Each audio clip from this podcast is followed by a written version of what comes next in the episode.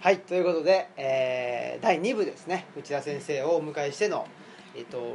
ルチャリブロ1周年記念、えー講演会。また2周年記念もぜひよろしくお願いします、こういう場でねあの 現地を取る。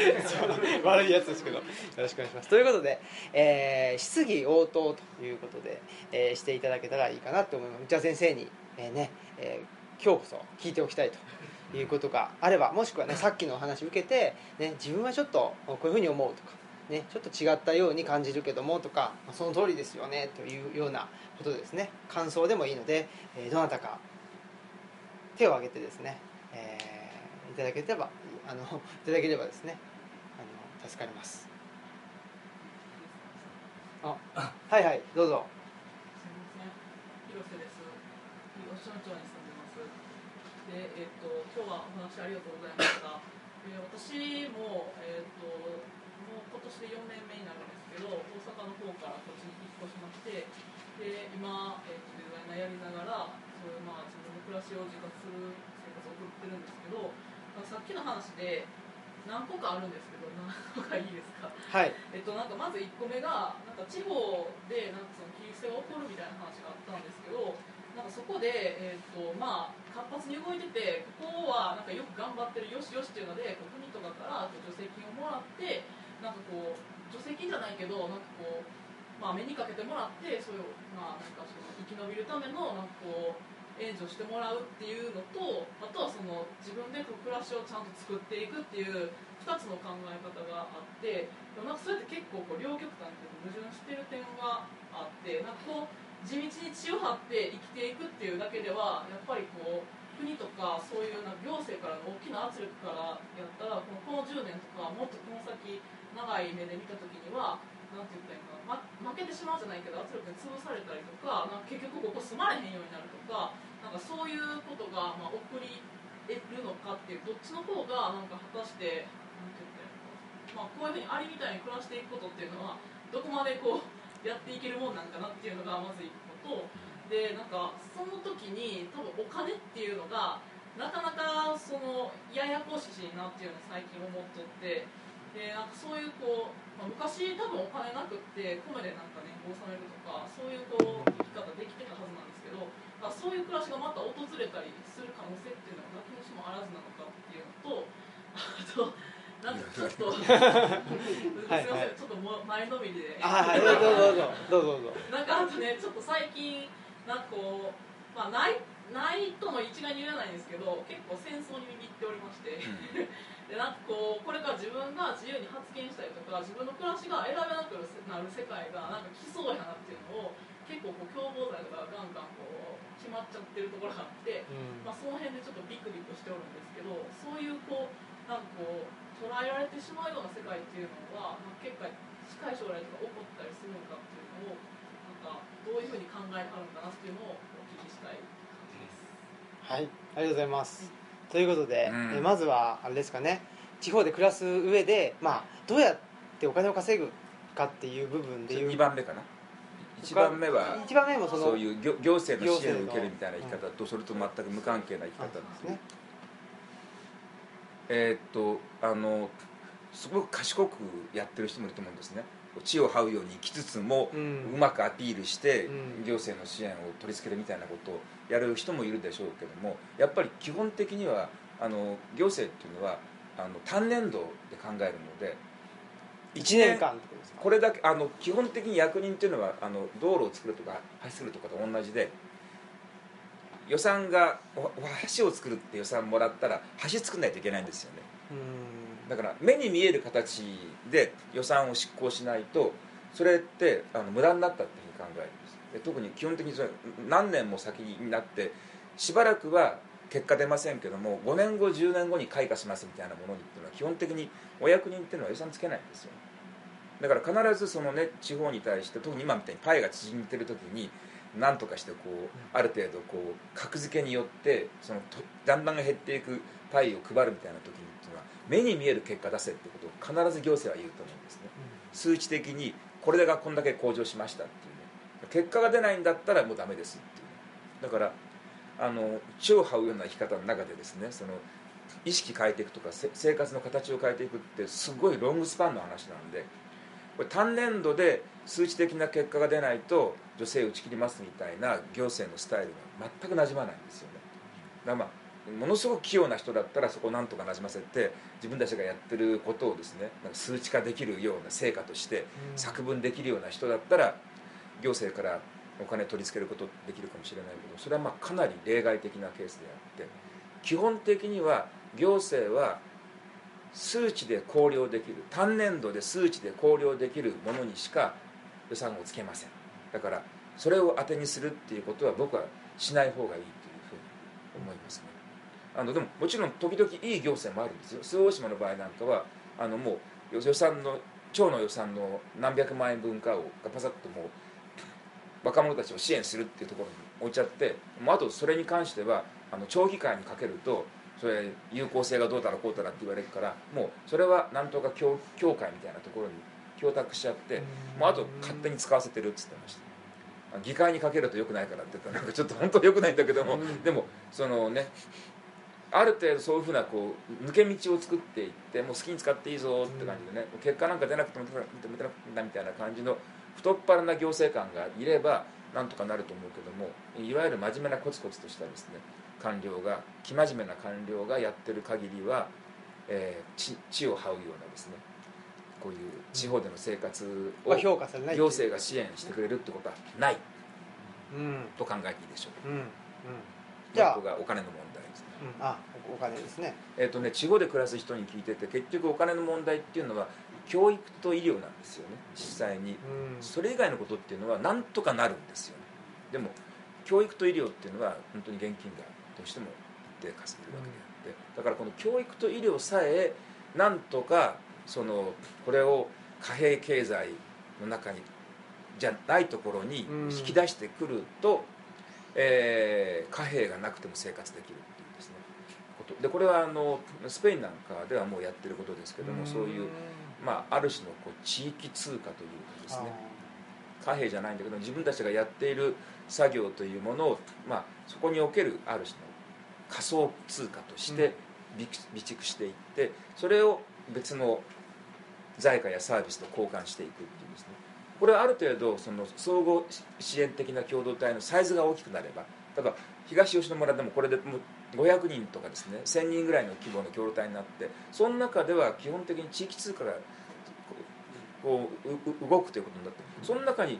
学校があって図書館もあるから、うん。学校があったりあるいは医療者がいてですねこの医療者がお金じゃなくていいです。健康保険じゃなくていいです。あのこの地域通貨でもらってそれで自分がお米買ったり野菜買ったりとかうん。家賃払ったりしますからっていう医療者が出てくればそうすると少なくともその急性医療とかのはまあまあ急性医療っていうのかあんまり難しいですけど慢性期の医療なんかのケアなんかについていったらお金がなくてもなんとかなるということはありで希望はですね教育と医療っていうのは人類が最初に集団作った時に最初に専門分化した職業なんですよ。ねつまり貨幣経済なんか登場するはるか昔。だって次世代の子供を育てるっていうこととそれから、ね、病んでる人傷ついた人を癒すっていうのは集団存続のためのマストですからね。これとにかくその都度ね金くれよと。金くれなかったら教えないとかねくれなかったら直さないってことだったらでそんな貨幣経済のロジックが入っていたら人類は5万年ぐらい前にも消滅してますから、つまり集団が生き延びるためになくてはならない専門職っていうのはいくつかあるわけですけども司法官というかですね、まあ、その正義の裁定を下し実行する人間。それから教育者医療者。それから祈る人ですよね。死者を弔う人宗教者っていうですね。この 4, 4つの職業っていうのはもう人類が5万年ぐらい前に登場した時にその瞬間から登場してきた最も古い職業なわけだからこれは必ずね出てくるはずなんですよ。あの私は金なんかいらんよと言って教える人とねうん。私は金なんかいらんよと言って癒す人っていうのはある程度のサイズになったら必ず出てくると。僕はそれに期待したいと思うんですよ、ねでも現実にですね、まあ、医療は難しいとしても教育、まあ、医療の場合ってとにかくなん維持法とかですね。うん。いろいろあって勝手に医療行為しちゃいけないんで。そうですだけどね教育に関して言うとすでにもうあちこちでですねあのもう自分が教えると。未然に切って教えるよって人まあ、店に来て図書館作る人もいるし、うん。僕も店に来て自分で塾やってるわけですよね。で教えたいっていう人は僕の周りだって自分で塾開いた人間っていうのはもううん釈先生もそうだし、うん。茂木健一郎もそうだし、えー名越先生もそうだし、平川克美もそうだし鷲田清和もそうだしもうみんな自分で店に切って自分で塾を開いてそこで人を教えてる。別に。だからこういうのっていうのは頼まれたから教えるってもんじゃなくて教えなきゃダメだと。次の次世代の若者たち育てないとこの国はこの集団の汗がないぞと思った人は必ず自分から教え始める。それは今の日本のだから文科省がやってる学校教育っていうのがこんだけダメになっちゃうとそれは側面から支えなきゃいけない人が出てくる。同じように、まあ、医療もですねあのこのままいくと健康保険の仕仕組みとかっていうのがかなりやばくなるかもしれないけどそうなった時にじゃあ私は私のやり方で医療行為を行いたいっていう人が必ず出てくると、えー僕は思いますね。お金を取らないブラックジャックみたいな人 ななんだそれは。っていいい人だっていう。ただのいい人。だけどあのそれは例えばそのね、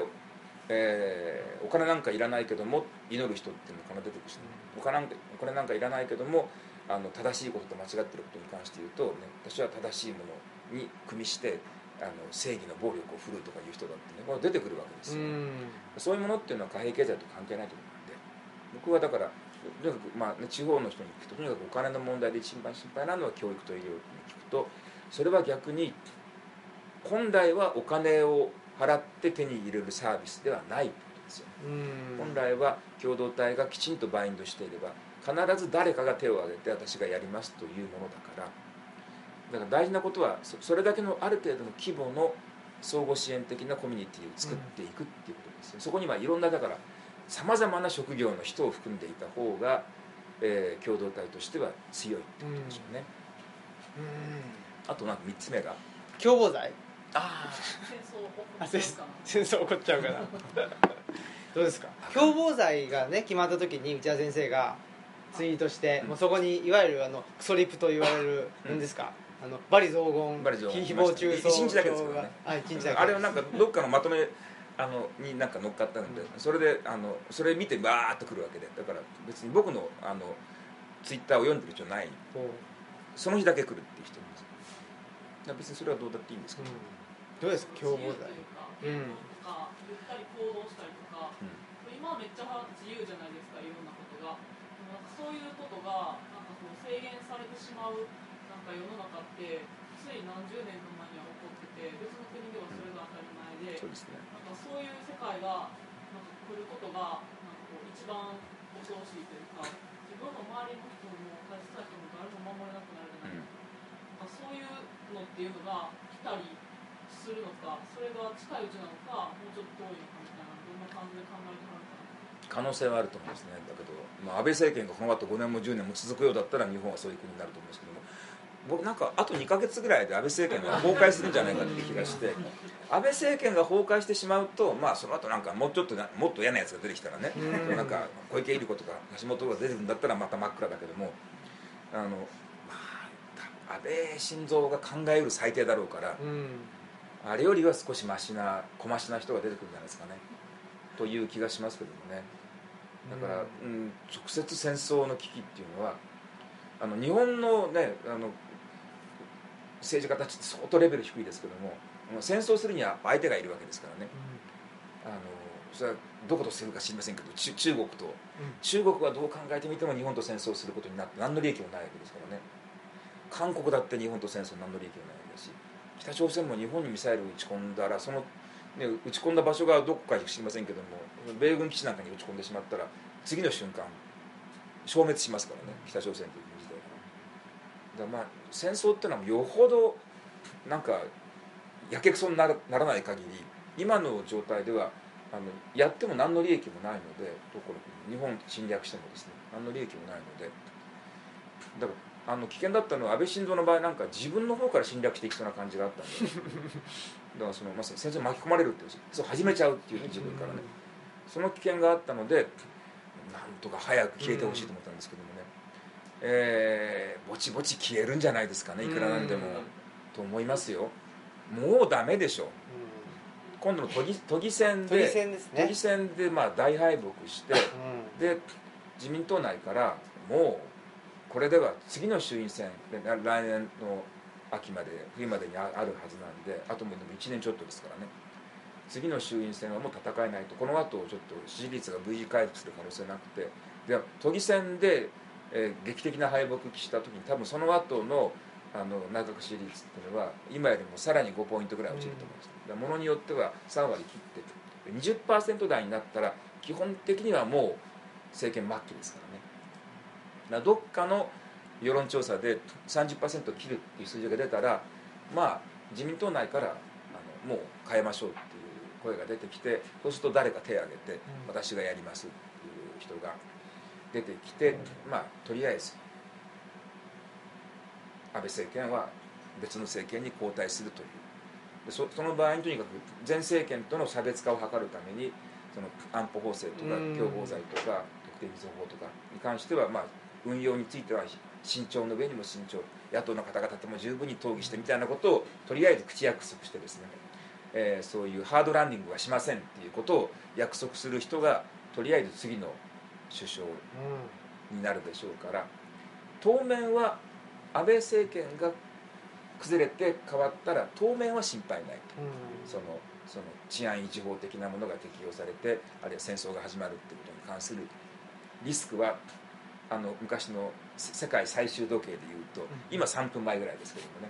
安倍政権あ安倍政権がなくなると15分ぐらいまで11時45分ぐらいまで時計が戻る決して安全とは言えませんけどね。少し余裕ができるということは言えると思いますね。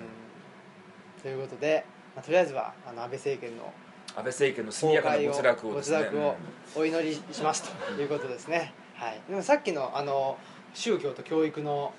を、まあ、未然を切ってっていう話で言うと、うん。やっぱりまああの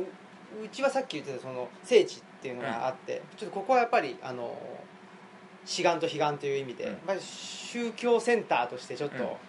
えーえあのやっていきたいなと。やっていきたいというか宗教センターとしてやっぱり、うん。あの維持していきたいなっていうのもあって、うん。でもう一つちょっと、まあ、一種の市民大学じゃないんですけど、うん。そういうような、まあ、教育っていうのを、まあ、みんなで、うん。あのー自分のできることを持ち寄って、うん。えーやっていきたいなっていう案も一応ありまして。こういうのもすごくだからあの学びの拠点としてはね、そういうそういう活動だと思いますよ、ですね。大事だと思いますよこういうことって。はい、では、えー他の方だったか。手挙げてあ手を挙げてたあじゃあうん坂本さん。11年前に大阪から東吉野に移住した坂本です。今日はあの声だけじゃなくて、場も拝見ですすごい嬉しいんですけど、あの今、安倍政権の話出てたんですけど、じゃあ先生が考える、えー今後起こり得る最良の形で、えー形作れる日本のこう政権の予想図こうなったら良さそうって状況と、でもっと言ったらこう理想的に理想的なその政治のシステムこうあるべきではなかろうかっていうのがあれば両方伺えた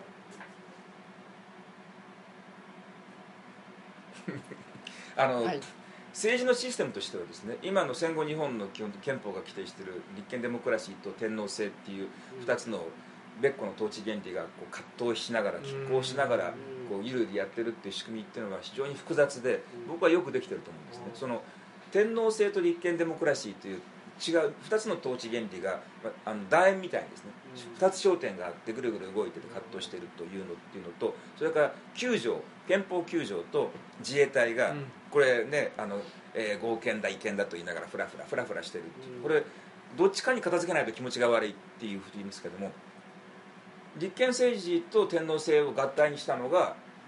ささっきの戦争ですよね、統帥権っていうね。結局軍部がもう完全に天皇の意思を代行するっていう形で行政権と天皇の統帥権っていうのが一致してしまったこれによって日本を滅びたわけですから、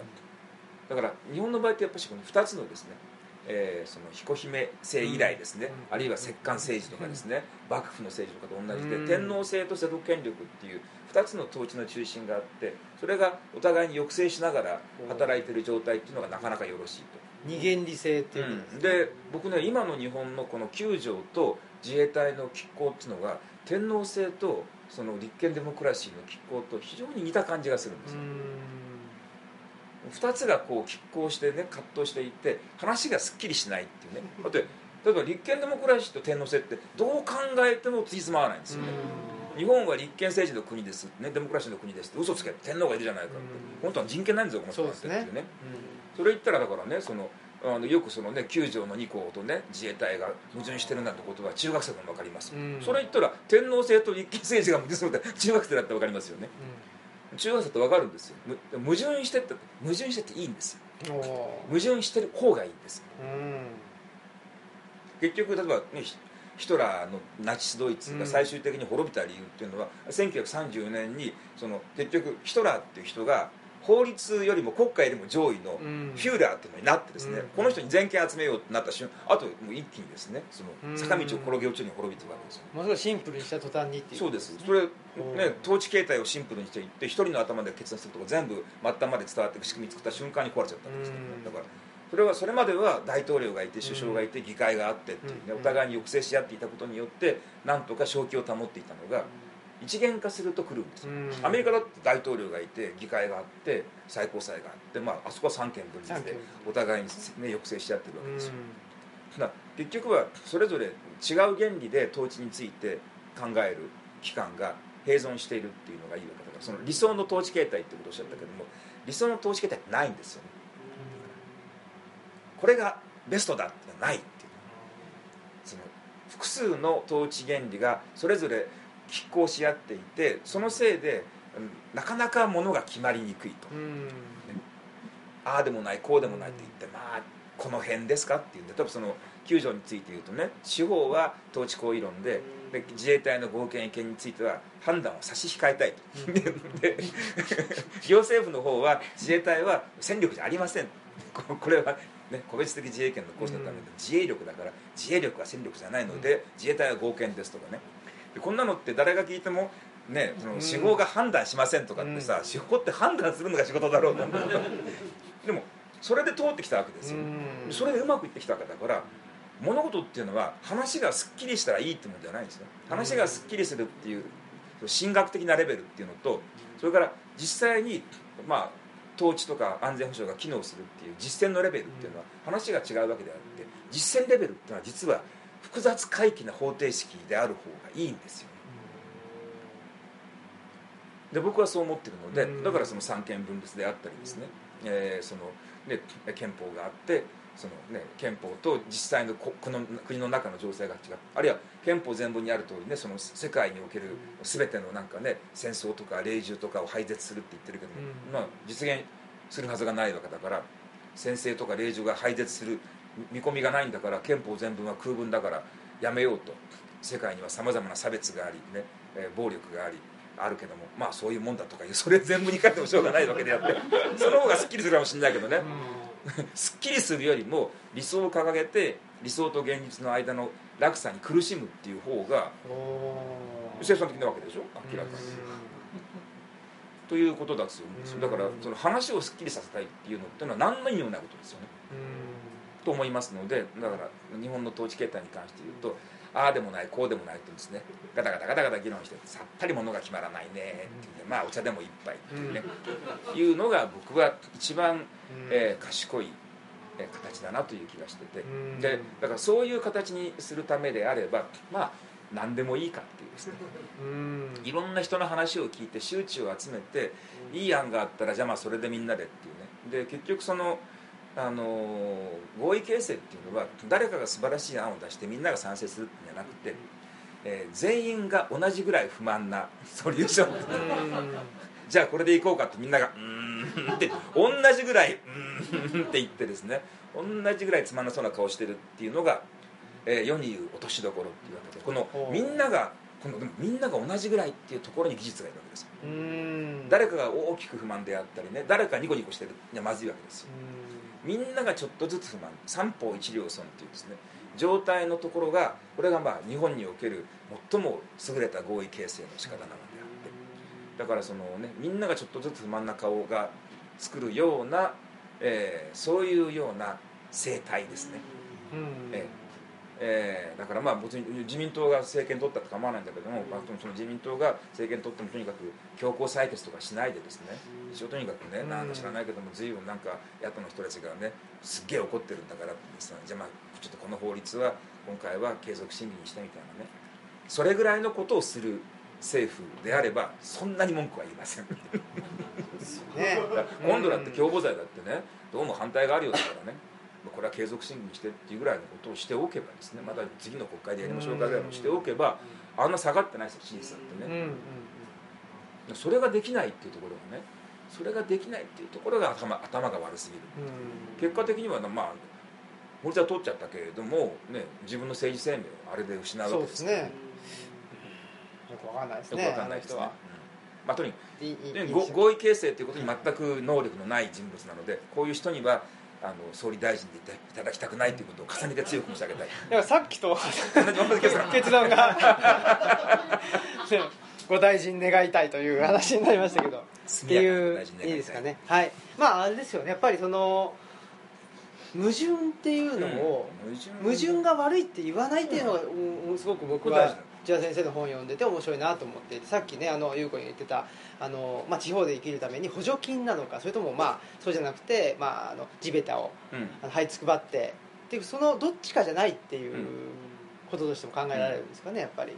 もうどっちもっていうんだったらどっちどっちもいけるっていう人が言ったらいいんじゃないか。らいいという、うんまあでも基本としてはやっぱりあの地べたをだから行政がもうちょっと賢かったら、うん。か賢い行政マンだったら地べたやってる人こっちに未来があると思って、うん。ここに絶対助成金出すわけなんですよ。だから行政が賢ければってことだけどあんまり賢くないので、うん。ということですね。はい。わかりましたありがとうございました。じゃあ他にいいですか？はい。あのーさっき青木さんおっしゃってた市民大学の話なんですけど僕今三重県の尾鷲市というところに住んでましてでそこで市民大学を作ろうっていう動きを取ろうとするときに青木さんのことを、えーて知って遊びに来て今日呼んでいただいたんですけどでさっきお話あった教育と医療は二連切ってっていうお話がやっぱりすごく面白くてでその教育っていうのを、まあ、場所場所を地方に作ろうっていう時に、えー、と特に次世代の子どもたちというかに、まあ、何か教えていくそういう時になんだろう理念としてなのかもしれないんですけどどういう人材人材と言っていいのか分かんないですけどどういう教育を、まあ、していったら地方ならではとなんかそういうのは理念として持った方がいいのかどうかもう何でもさっきおっしゃった職業いろんな人のこう共同体をですねいろんな人が教えるっていうのはまずは面白いなと思うんですけど理念としてなんかどういうこう教育であった方が面白いかそういうことは何かあります？かえっとね、あの対立の教育理念で統一するっていうのは教育機関としてはよろしくないと思いますね、あのやっぱしいい学校っていうのはあのいろんな先生がいてですね。それぞれ教育理念が違い教育法が違い教育の目標が違ってるっていう先生がですね短期的な目標を持ってなんかなんとかなんか次の受験に受かるのがいいんだみたいなことを言う先生もいればそういうもんじゃないよと言って、ね、人間的成熟のためになるという人もいていろんな理教育の理想を持ってる人がいてですねそれぞれがまあ好き勝手なことをやってるっていうのが僕は長く教師やってきましたけども教育理念が統一されていない教育法に強制がないどんな教材使っても構わない。好きにやって構わないですね。みんなが好き勝手なことをやってるっていう環境が一番子供が伸びる。結局ね何がきっかけになって子供が伸びるかって分かんないんですよ。うん。確かにねその打率のいい先生いるんですよね。子供がぐんぐんぐんだけどどんなにいい先生でもやっぱりね、えーっと2割ぐらいですよね。8割はお落ちこぼれちゃうんですよ。うん。そのいくら話してても僕の授業でも聞いてるのは2割。うん。8割はっていう感じでね。何回言ってるけど一生懸命喋ってるなぐらいの。何にも覚えていないっていうね。でもそんなもんなんですよぶどまりっていうのは。だから絶対教師っていうのはファカルティで教師団と。うん。チーム作ってやんないとダメなんだからその野球の守備を一人でやるみたいなもんなんですよどこに飛ん分かんないんで、うん。走っていける距離ってありますけどね。そのセカンドぐらいのところに行けばね、まあ、足が速い人だったら、ね、ライトフライぐらいの取れるかもしれないけども,、うん。もうそれが精一杯であって。だから結局はチームを作っていって部分はこの辺守るから他のとこみんな守ってねっていう感じで手分けしてやっていってそうすると教育方法が違う理念が違う、それに技術も違うしそういう人たちがあの集まってやってると取りこぼしが少ないっていうことがありますよね。だから教育、まあ、機関を作るんだったらとにかく、まあ、例えば一人で教える場合だったら自分のとこだけじゃダメだよっていうね。他のところにも他の先生にもついていろんなことを学んだ方がいいよ。でもし自分である程度のサイズが作れるんだったらあんまりあの教育方法とかについては合意形成をしないんまり極端な人は困るですよね。教育直後のね老少とかね体罰ありとかいう人はちょっとそれはっていうのはうん。それはそういうとこ作ってっていうのうん。まあ、ある程度の合意は必要ですけども細かいところについてはこれが正しい教育理念っていうのはない。唯一の正解がないっていうことを、えー全員で合意するっていうぐらいのところでいいんじゃないですかね。うん。まあはい。とはいえおっしゃられたように教育直後だったり、うん。体罰だったりっていうのを、まあ、ちょっと容認できなかったりすうん。るわけじゃないですか、その時に、まあ、あのビシッとあの守備一貫した理念っていうことはなくてもどこかやっぱりここは抑えててほしいよねっていうかでここを抑えていればいる人たちだったら、まあ、緩やかに別にあの総合総合監視っていうか、うん。ちゃんとやれよとか言わなくても緩やかに、あのまとまれるかなっていうのがあると思うんですけど、そういうものってないですか？ここここは抑えておいた方がいいよねっていう。あんまりないなやっぱし。教育長後だって僕は教育長後の報奨をやらせたいって人がいたら同僚にいたらね、はい、うーん。やったらっていうさやりたかったらやったらだからそのそれそれ義務化しないでね。はい、ああの教育直後報読部とか作ってねみんなで集まってクラブ活動としてやるなら構わないけど、ーうん。全員に強制するとかね、うん。それはやめてくださいってういうぐらいかな、その辺です体罰だって体罰部って作ってね体罰が好きっていう子たちが集めて体罰やるんだったらまあね体罰されるとやる気が出るっていう子だっているかもしれないからさね。やったらっていうか。うん。だから基本的には子供たちの側に選択する権利を与えていって、うん。でやっぱし一番大事なことは、うん子供がとにかくこうブレイクスルーする取っかかりを作るってことなんで、でまあでも、うん、とにかくやっぱりそのねダメだな教育教育の体罰も、うん。あのね子供の成長っていうのは叩いたって成長しないんですよ。うん。子供の成長って結局自学自習でね自分自身で自分の殻をこう、うん。皮殻を破っていくことなんでで殻破っていく瞬間っていうのはね裸になっちゃうんですよね。うん。本ものすごい傷つきやすいとなんで。でこの状態が怖いから成長しないんですよ。ほで成長する子って必ず殻を破るんですよね。でこの殻破る時っていうのはもうすっごいむき出しになってるんでもうその時は本当にこうパッと包んであげないといけないんですよ。絶対に傷つけないっていうねだからそのこの先生は自分が自分の殻を外してこう甲冑を脱いで裸になった時に絶対に自分を傷つけないっていう安心感がないと子供って成長できないんですよ。やっぱそうですね。ことにかく唯一絶対にその抑えなきゃいけません絶対に子供を傷つけない。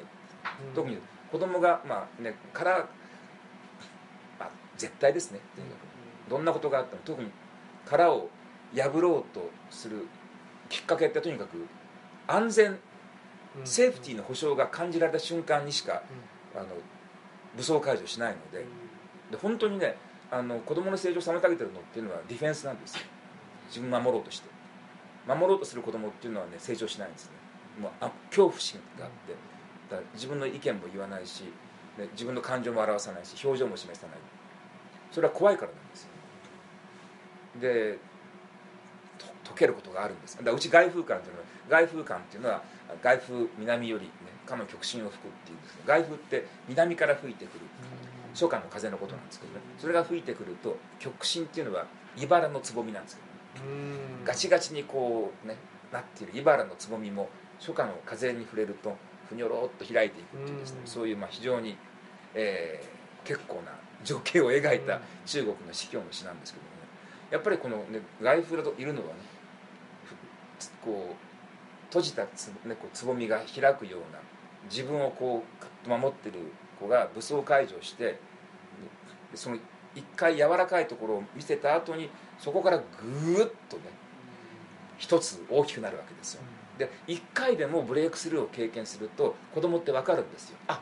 ブレイクスルーってこういうものか。であとはね自分でどんどんいっちゃうんです。だから1回目が大事なんですよ。で多くの子供って一度もブレイクスルーの経験がないんですよ。恐怖心によってだからやっぱどんなでそれはだから3歳5歳ぐらいの段階であのものすごく親に愛されて可愛がられていて何しても全部聞いてもらえるからっていうんでブレイクスルーしちゃう子いるわけですよ。うん。でずっと自分守ってて18歳とか19歳二十歳超えてもまだ守ってる子もいるし。でも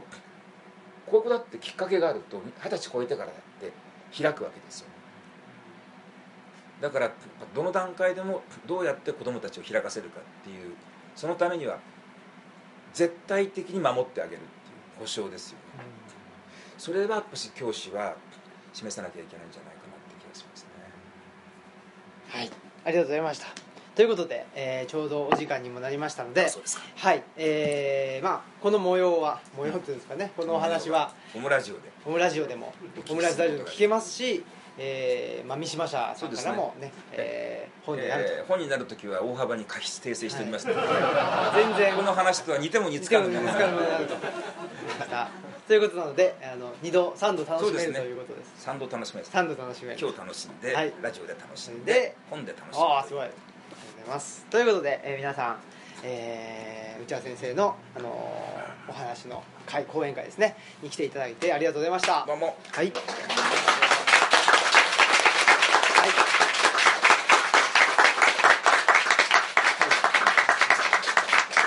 えーということで、はい、内田先生も神戸からいらっしゃったのでまた、えー今一度あの拍手の方よろしくお願いします。